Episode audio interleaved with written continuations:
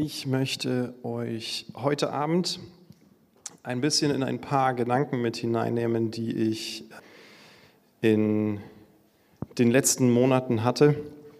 Keine Angst, es sind nur ein paar davon. ähm, wow, das ist hoch, aber gut.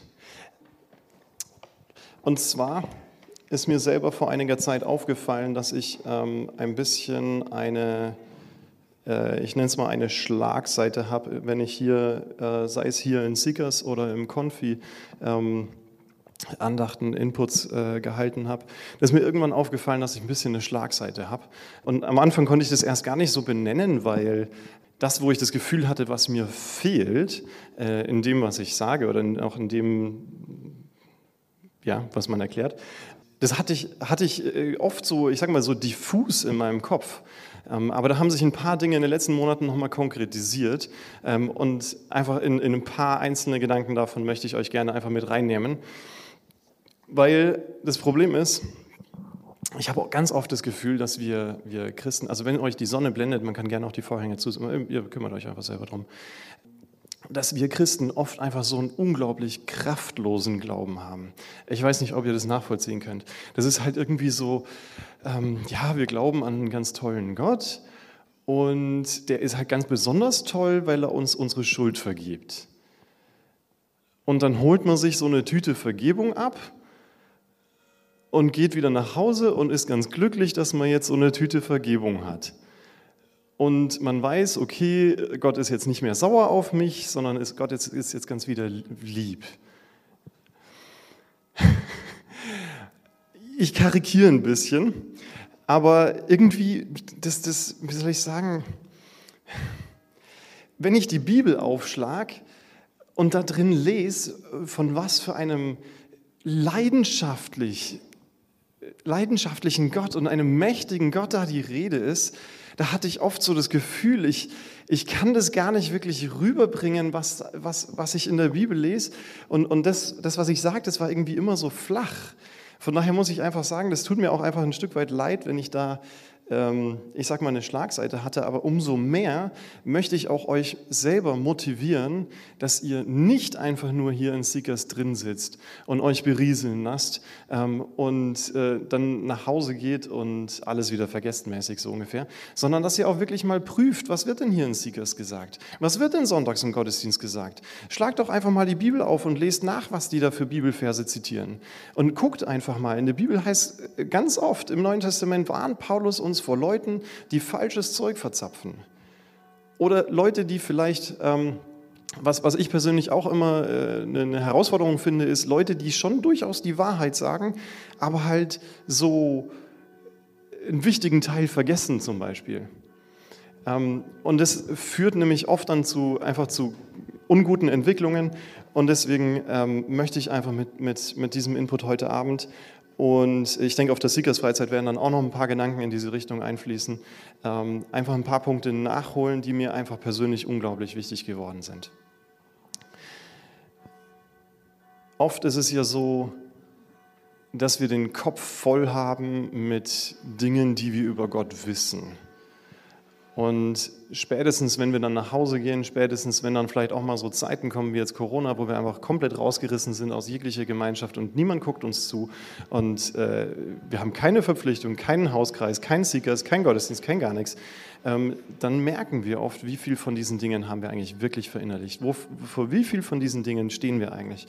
Ich persönlich muss sagen, ich bin relativ dankbar für die letzten Wochen und Monate, weil ich denke, es hat vielen Leuten so ein bisschen den Spiegel vorgehalten ähm, von dem, was sie eigentlich wirklich glauben, wofür sie eigentlich wirklich stehen. Ja? Ähm, also wenn du den Charakter von einem Menschen kennenlernen willst, wenn du das kennenlernen willst, was ein Mensch wirklich verinnerlicht hat, dann musst du ihn beobachten oder musst du dich selber anschauen in einem Moment, wo du dich nicht beobachtet fühlst. Dann, wenn du alleine bist oder dann, wenn du irgendwo im Supermarkt bist und du denkst, du kennst hier eh niemanden, wie gehst du dann mit Situationen um, wenn dich irgendwie jemand schneidet oder jemand, du willst irgendwas Bestimmtes kaufen, jemand anderes nimmt das letzte gerade direkt vor deiner Nase aus dem Regal, bist du dann so, ähm, die nächste Kasse macht auf, zack, schnell rüber. Ja. Wie war das mit, Nächstenliebe und so. Ja, gut, ich komme ins Reden. Also, ähm, genau, ein Punkt, der mir aufgefallen ist. Und zwar, äh, ich bin äh, in einer Predigt über einen Vers gestolpert, den ihr vielleicht kennt, aber ich ihn für mich zumindest bisher immer falsch gelesen habe. Und äh, in dieser ganzen christlichen Kiste, worum geht es eigentlich? Ähm, geht der christliche Glaube einfach nur darum, dass wir uns eine Tüte Vergebung abholen oder hat Gott mehr für uns vor? So, ähm, genau, Lukas 19, Vers 10. Das ist die Geschichte von Zachäus, kennt ihr vielleicht, der kleine Mann auf dem Baum. Und der letzte Vers von dieser Geschichte ist, der Menschensohn ist gekommen, zu suchen und zu finden, was verloren ist. Ist nicht wahr? Tippfehler.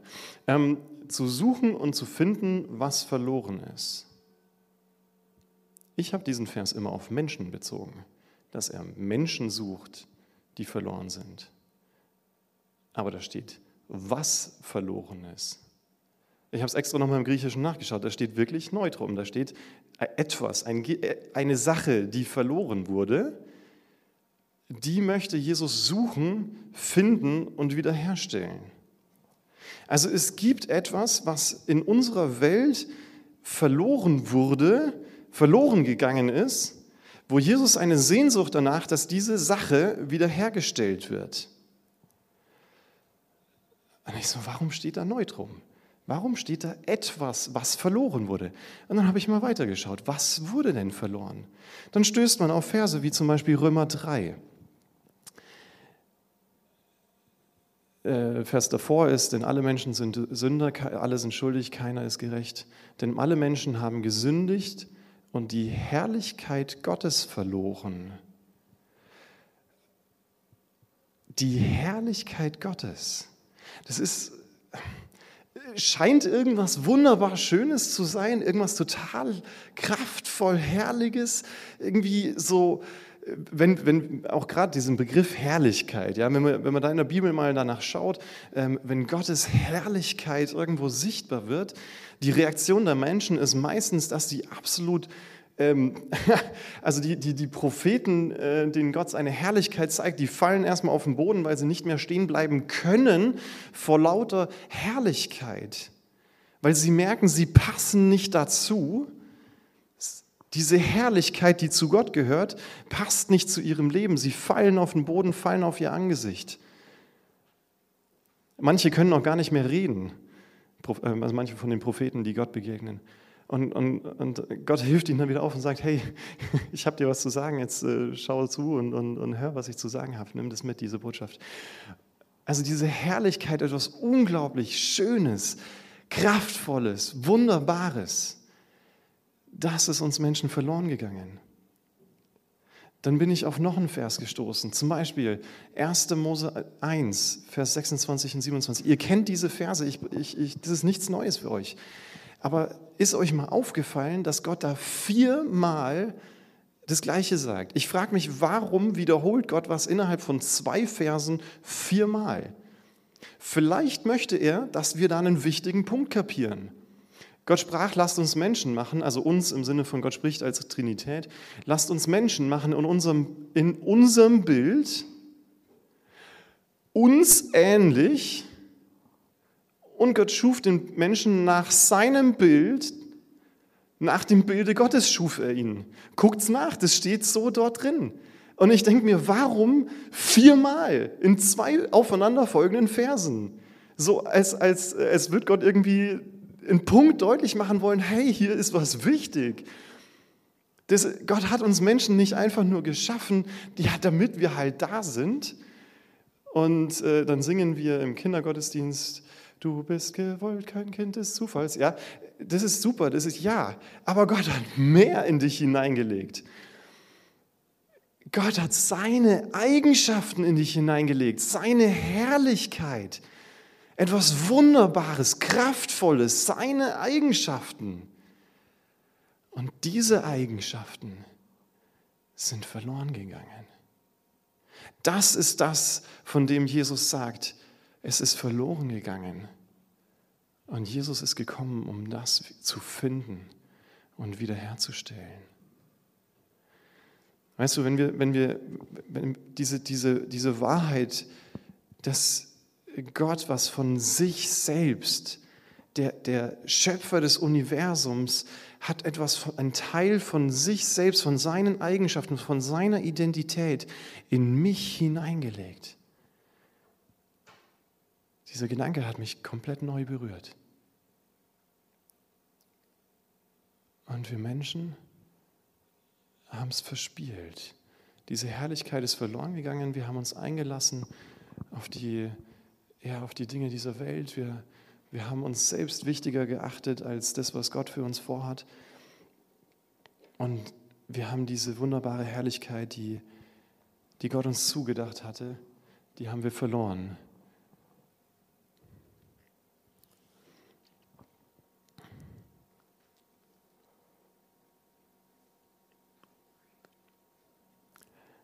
Und jetzt ist die Frage, was hat Gott mit uns vor? Hat Gott mit uns vor, dass wir einfach hier ins Gemeindehaus kommen und ein paar nette Andachten hören und ein paar nette Lieder singen und danach nach Hause gehen und letzten Endes hat sich nichts verändert? Ist das wirklich das, was Gott mit uns vorhat? Bitte versteht mich nicht falsch. Ich bin überhaupt nicht derjenige, der jetzt die große Moralkeule schwingen will und sagen will, du musst dein Leben ändern und du musst jetzt alles Böse, was du getan hast, musst du jetzt laschen und Zeigefinger und so weiter und so fort. Ich sage dir in keiner einzigen Silbe in diesem Input jetzt, sage ich dir, dass du etwas Bestimmtes tun oder lassen sollst. Ich als Dirk schreibe dir gar nichts vor. Aber ich möchte dich einladen auf eine Reise. Und zwar folgende.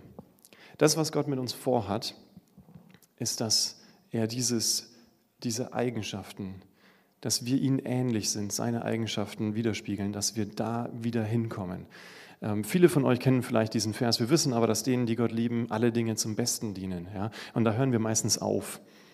Das äh, schreiben wir dann auf irgendwelche Geburtstagskarten und ah, das klingt ganz super und toll, ja. Ja, aber warum? Oder wozu? Was, wo, in welche Richtung geht die ganze Kiste, ja? Denn er hat sie, also die, die Gott lieben, er hat die Menschen, die Gott lieben, im Voraus dazu bestimmt, in Wesen und Gestalt seinem Sohn gleich zu werden. Dass wir die Eigenschaften Gottes wieder in unserem Leben annehmen, damit wir Jesus immer ähnlicher werden und dann, denn er sollte der Erstgeborene unter vielen Brüdern sein. Also das hat mein, meine Forschungskraft irgendwie dann doch nochmal revolutioniert oder gesprengt. Ähm, du bist dazu berufen, ein Bruder, eine Schwester von Jesus zu sein. Ja, wir kennen ja diesen Vers aus ähm, Johannes 1, Vers 12, ähm, äh, den die Gott aufnahm. Moment, habe ich den auch?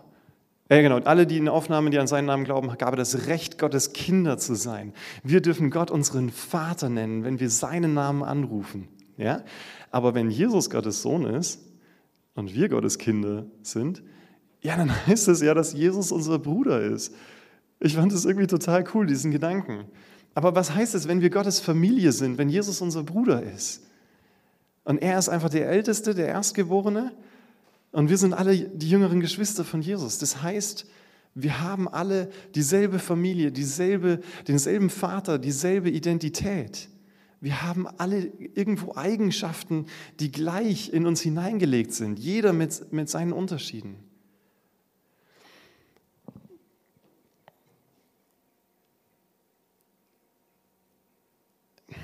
Und das haben wir verloren.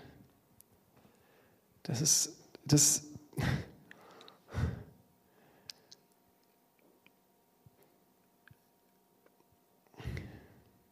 mir fehlen manchmal die Worte, das zu beschreiben, wie schwer eigentlich dieser Verlust ist, dass uns Menschen eigentlich das Kostbarste, was uns Menschen gegeben ist, dass wir das verloren haben. Dass wir Eigenschaften von Gott haben, dass Gott seine Herrlichkeit, dieses Wunderbare, dieses Lebensspendende, was er in uns reingelegt hat, dass wir das verspielt haben. Und wie sieht unser Leben aus?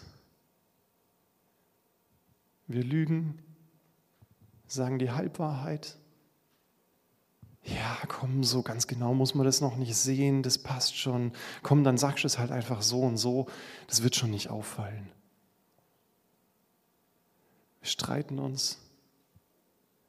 Jemand vertraut uns vielleicht was an, was er uns im, ja, was wir für uns behalten sollen. Wir erzählen es weiter als Gebetsanliegen.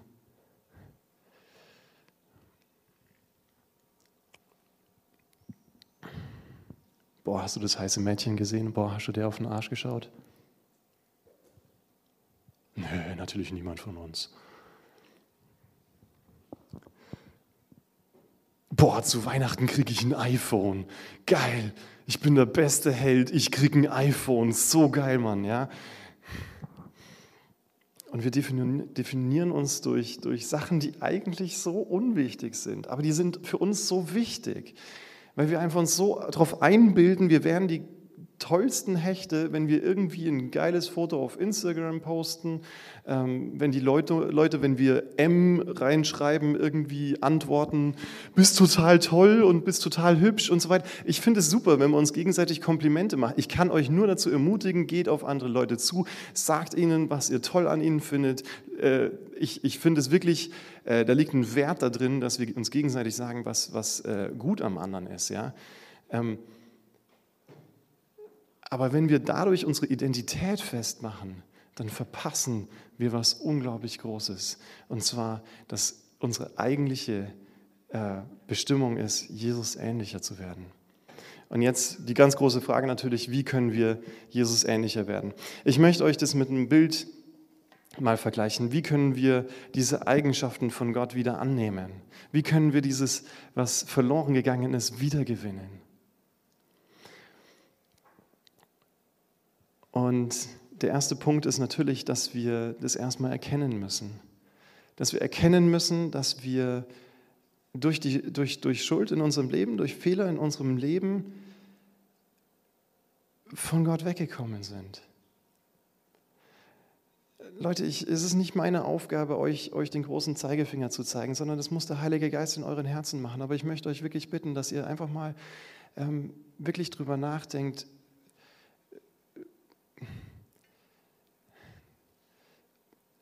passt dieses, dass ich immer so mir so einbilde, ich, ich werde tollste, der Beste, der alles, ja, passt es wirklich zu meinem Leben? Oder habe ich da nicht vielleicht doch Punkte, wo Gott reinwirken will und was Wunderbares aus meinem Leben machen möchte, aber dazu muss erst dieser Dreck aus meinem Leben weg. Du musst es anschauen, du musst dieser Wahrheit in die Augen schauen, du musst einfach den Heiligen Geist zu dir reden lassen. Ich, ich bin nicht derjenige, der dir sagen muss, den und den Punkt machst du in deinem Leben falsch. Ja, ich, ich kann euch einfach nur Texte aus der Bibel vorlesen, aber Gott muss zu euch sprechen ähm, und, und, euch sagen, okay, das ist der Punkt, an dem du jetzt arbeiten solltest. Äh, ich schweife ab. Also, wie werden wir Jesus wieder ähnlicher? Wie kommen wir ähm, an diesen Punkt? Das Erste ist, wir müssen einfach diese Punkte, die in unserem Leben nicht in Ordnung sind, müssen wir sehen und dürfen Vergebung in Anspruch nehmen. Das ist der Grund, warum Jesus am Kreuz gestorben ist. Und das ist, ich bin bis heute Gott einfach so unfassbar dankbar für diese wunderbare Wahrheit, dass er am Kreuz für mich gestorben ist. Und dann hole ich mir eine Tüte Vergebung ab. Und weil ich weiß, Gott ist gut und Gott ist treu und er ist gerecht, er vergibt mir. Und dann komme ich nach Hause und ich weiß, dass Gott gut ist und ich weiß, dass ich vor Gott gerecht gesprochen bin. Und ich weiß, ich bin jetzt ein Kind Gottes. Und jetzt bin ich ein Kind Gottes. Ja, aber mein Leben sieht ja immer noch genauso aus. Wie geht's weiter? Und das möchte ich euch mit einem äh, Bild mal vergleichen, und zwar vom Peter. Der Peter ist ähm, ein äh, Junge, der auf dem Bauernhof aufgewachsen ist. Und Peter liebt es, äh, mit dem Traktor zu fahren und äh, hat Hosen, die zerschlissen sind und das offene Knie und was weiß ich und so. Und, und das ist völlig unwichtig. Er, er liebt einfach, äh, im, im, im, Heu zu spielen und, und es dreckig zu werden und was weiß ich was. Und ähm, wenn niemand zuschaut, dann popelt er in der Nase. Und ja, einfach so. Und, und er hat ein bisschen manchmal Probleme, weil andere Leute ihn ziemlich schnell auf die Palme bringen können. Und dann rastet er aus. Eines Tages erfährt der Peter, dass er eigentlich adoptiert wurde und sein eigentlicher König, eigentlicher Vater der König ist. Freudscher Versprecher. Sein eigentlicher Vater ist der König dieses Landes.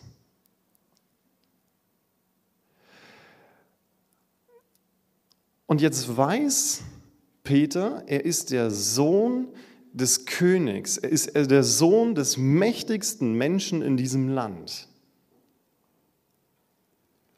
Aber sein Charakter ist noch Bauer. Also ich korrigiere jetzt natürlich, ich sage nichts gegen Landwirte etc. pp. Ihr wisst, was ich meine. Ja? So, wie kommt Peter jetzt von hier nach hier? Ganz einfach, es ist ein Prozess. Es ist ein Prozess, in dem man sich mit seiner neuen Identität als Prinz auseinandersetzt. Vielleicht fährt er mal an den Königshof, lernt den König persönlich kennen verbringt Zeit mit ihm, lernt kennen, wie der König so ist, lernt auch kennen, wie man sich da vielleicht verhält, dass man da nicht mehr in der Nase popelt, wenn man da neben dem Königsthron steht, sondern ja, dass man da vielleicht sich anders verhält, dass es da so ein Taschentuch gibt oder so dass beim Essen gibt es auf einmal Besteck und es gibt, wart ihr schon mal in einem richtig äh, noblen Restaurant und auf einmal sind da so ähm, drei Messer und äh, vier Gabeln und äh, noch drei Teelöffel in verschiedensten Größen und Formen für euch. Kennt ihr dieses Gefühl? Ja. Wenn man das nicht gelernt hat, ähm, dann weiß man nicht, wie man damit umgehen muss. Okay, also kleiner Lifehack, fangt außen an. Ja? Immer von außen nach innen, ja? das äußerste Messer und so weiter.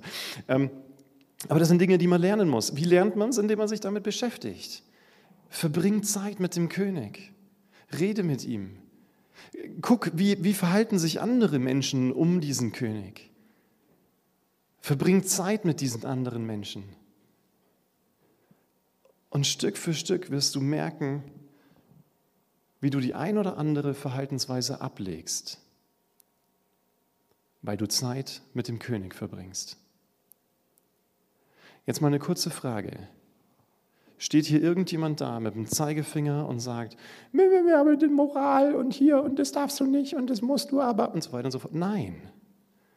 Der Peter lernt es einfach, weil er am Königshof ist, weil er sich bewusst ist, das ist meine Identität, das will ich werden, das will ich leben, das will ich sein. Und immer wieder, dann läuft was falsch und, und er fällt wieder zurück in seine alten Verhaltensmuster und irgend so ein, was weiß ich was, äh, kommt ihm quer und er rastet aus und danach geht er wieder zum König und der König sagt zu ihm, hey du, war jetzt nicht ganz so super. Und er sagt, okay, ja, sorry, es tut mir leid, bitte vergib mir. Und Gott sagt, ja, ich vergebe dir, weil ich habe dich lieb. Gott hat eine unglaublich große Liebe zu dir. Diesen Gedanken, den ich dir mitgeben möchte, ist einfach, ähm, dass manchmal ist unser Charakter anders als unsere Identität. Dein Charakter ist oft anders als deine Identität. Und wenn du die Vergebung durch Jesus, was das wunderbarste Geschenk, was wir in diesem ganzen Leben, auf dieser ganzen Welt finden können, wenn du das für dich in Anspruch genommen hast, dann bist du ein Kind Gottes. Und jetzt möchte ich dich einfach auf diesen Weg schicken, deine Identität kennenzulernen und herauszufinden, was bedeutet es, als Tochter des lebendigen Gottes zu leben. Was bedeutet es, wenn Gott Eigenschaften in mich hineingelegt hat? Seine guten, wunderbaren Eigenschaften, die Leben spenden, die Mut machen, wo, wo die Sonne aufgeht, wenn du den Raum betrittst.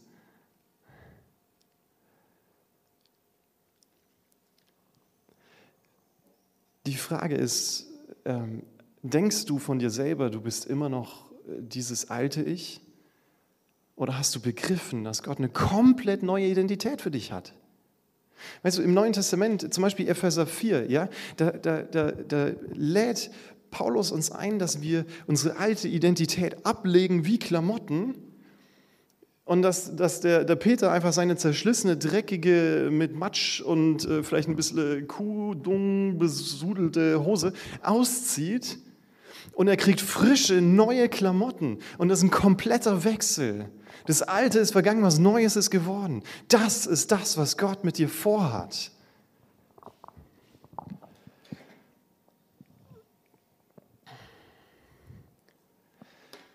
Wir sollen Zeit mit dem König verbringen, ihn nachahmen.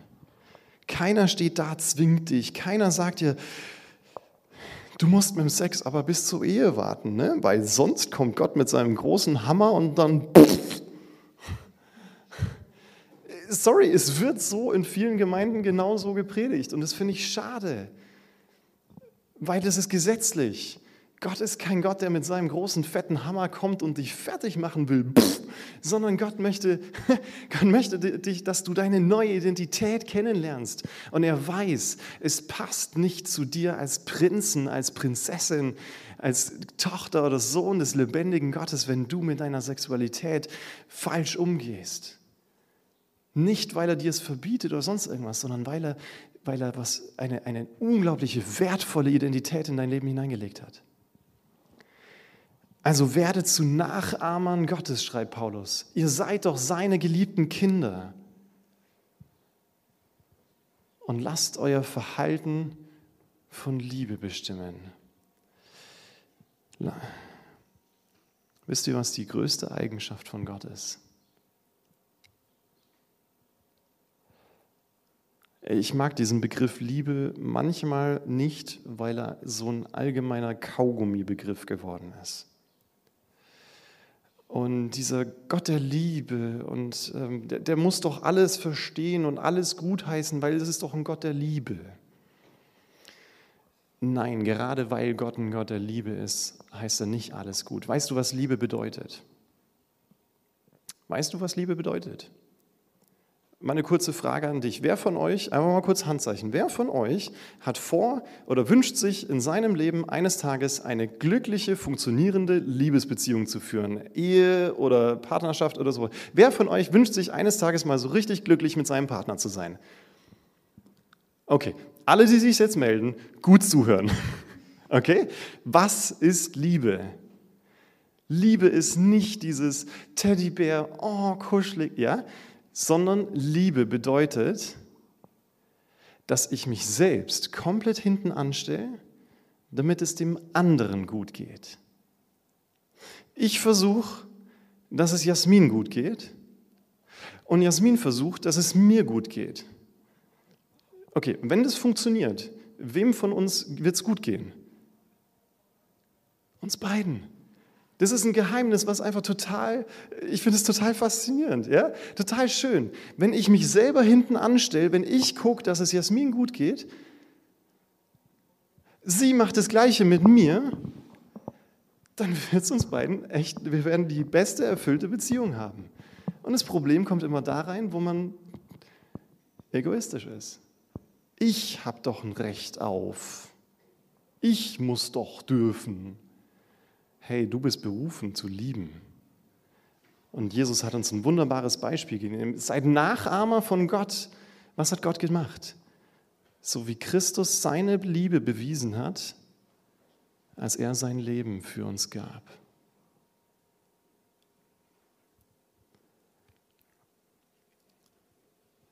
Wir sind dazu berufen, Gottes Eigenschaften wieder zu spiegeln. Wir sind dazu berufen, ein Königskind zu sein.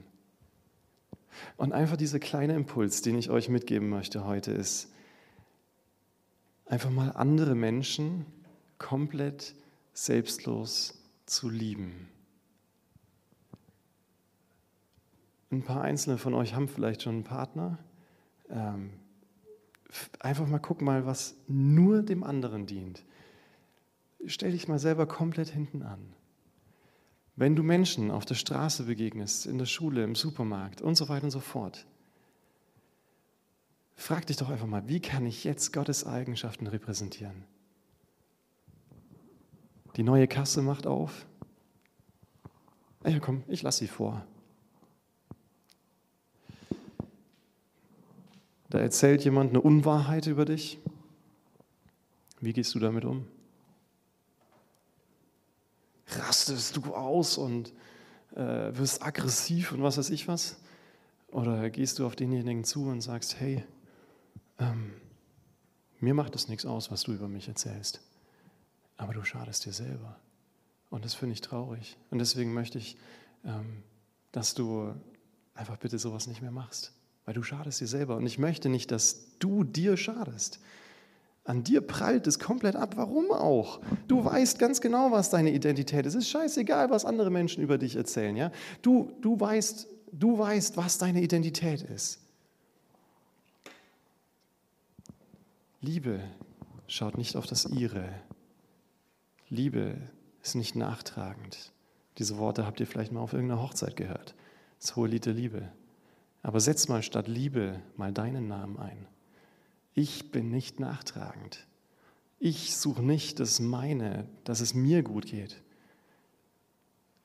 Ich stelle mich selber nicht in den Vordergrund. Und vielleicht merkst du irgendwann, oh, das sind vielleicht ein paar Punkte, wo man noch, noch mehr so werden kann wie Gott, wo man noch an sich arbeiten darf. Darf, nicht muss. Wir sind dazu geschaffen, Gottes Kinder zu sein. Wir sind dazu berufen, zu lieben. Wir sind dazu berufen, Gottes Eigenschaften wieder zu spiegeln. Ich habe äh, noch was Kleines für euch mitgebracht, einfach als Erinnerung. Das ist eine kleine Karte. Ihr dürft euch einfach mal eine so eine Karte nehmen und einfach mal durchgeben, einfach mal weitergeben. Äh, da steht ein Vers drauf. Und daran hat Gott seine Liebe zu uns erwiesen, dass wir Gottes Kinder sein dürfen. Und wir sind es auch. Ich finde es so schön, wie Johannes da irgendwie so emotional wird und es so überschwappt. Und wir sind es auch. Du musst es auch checken. Du bist ein Kind Gottes.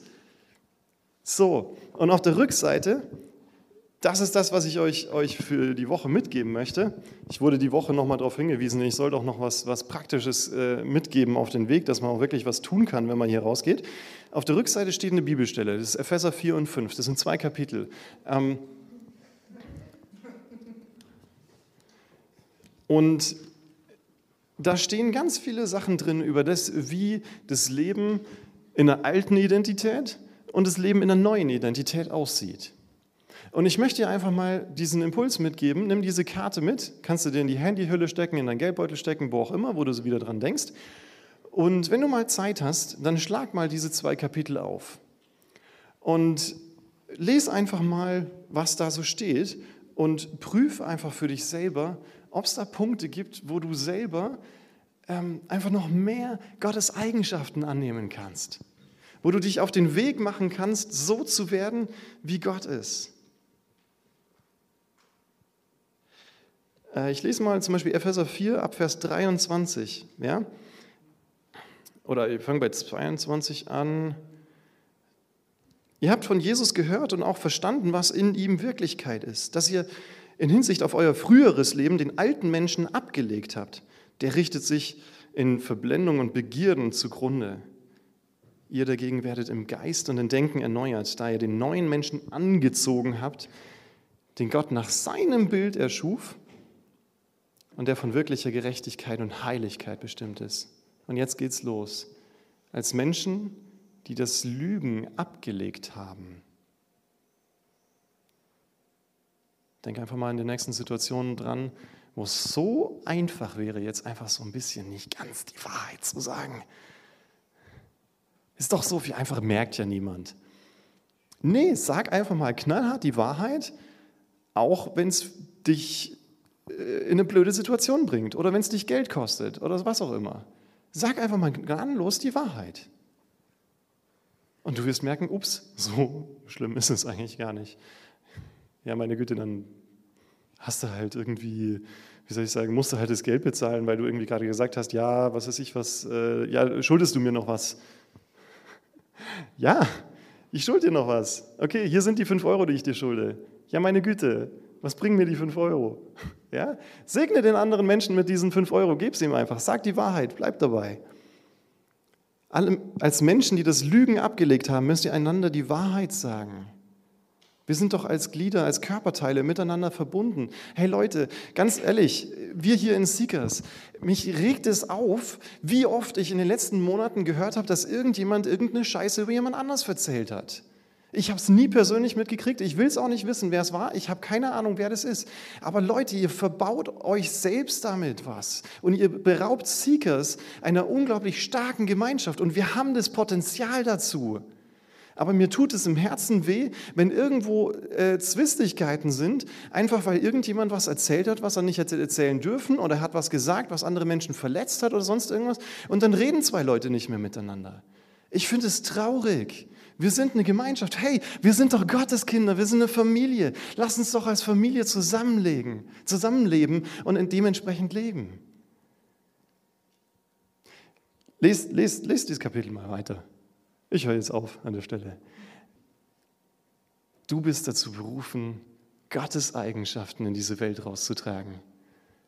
Ich habe vor ein paar Monaten meine Predigt gehört ähm, und da hat der Pastor hat dann gesagt, ähm, so nebenbei, der hat über ein anderes Thema geredet, ja, aber ähm, hat von seiner Bekehrung gesprochen, aber die Formulierung fand ich interessant. Dann hat er gesagt, der Tag, an dem ich angefangen habe, Gottes Eigenschaften in dieser Welt zu repräsentieren. Fand ich eine spannende Formulierung. Ganz oft hört man so, ja, damals auf dem Konfikastel bin ich zum Glauben gekommen oder sowas. Oder habe ich mich für Jesus entschieden. Das ist eine super Formulierung, sage ich gar nicht, aber einfach nur, ich fand es interessant, wie er es formuliert hat. Er hat gesagt, das war der Tag, an dem ich angefangen habe, Gottes Eigenschaften auf dieser Welt zu repräsentieren. Das ist deine Aufgabe. Du bist ein Königskind. Du bist eingeladen, danach zu leben. Und wenn du konkrete Punkte wissen willst, schlag mal diese zwei Kapitel auf, da steht einiges drin und prüf es einfach für dich selber. Das muss der Heilige Geist in deinem Herzen deutlich machen. Eines kann ich dir sagen, unser Vater ist ein König. Er ist ein wunderbarer, liebevoller Herrscher. Er hat Macht. Er ist gerecht. Aber er vergibt. Wir hören jetzt dieses Lied. You're a good, good father. It's who you are. It's who you are. And I'm loved by you. It's who I am. Er ist ein guter Vater. Und wir sind von ihm geliebt. Und wir sind dazu eingeladen, auch so zu leben. Wir hören dieses Lied und dann kommen wir an den Schluss. Amen.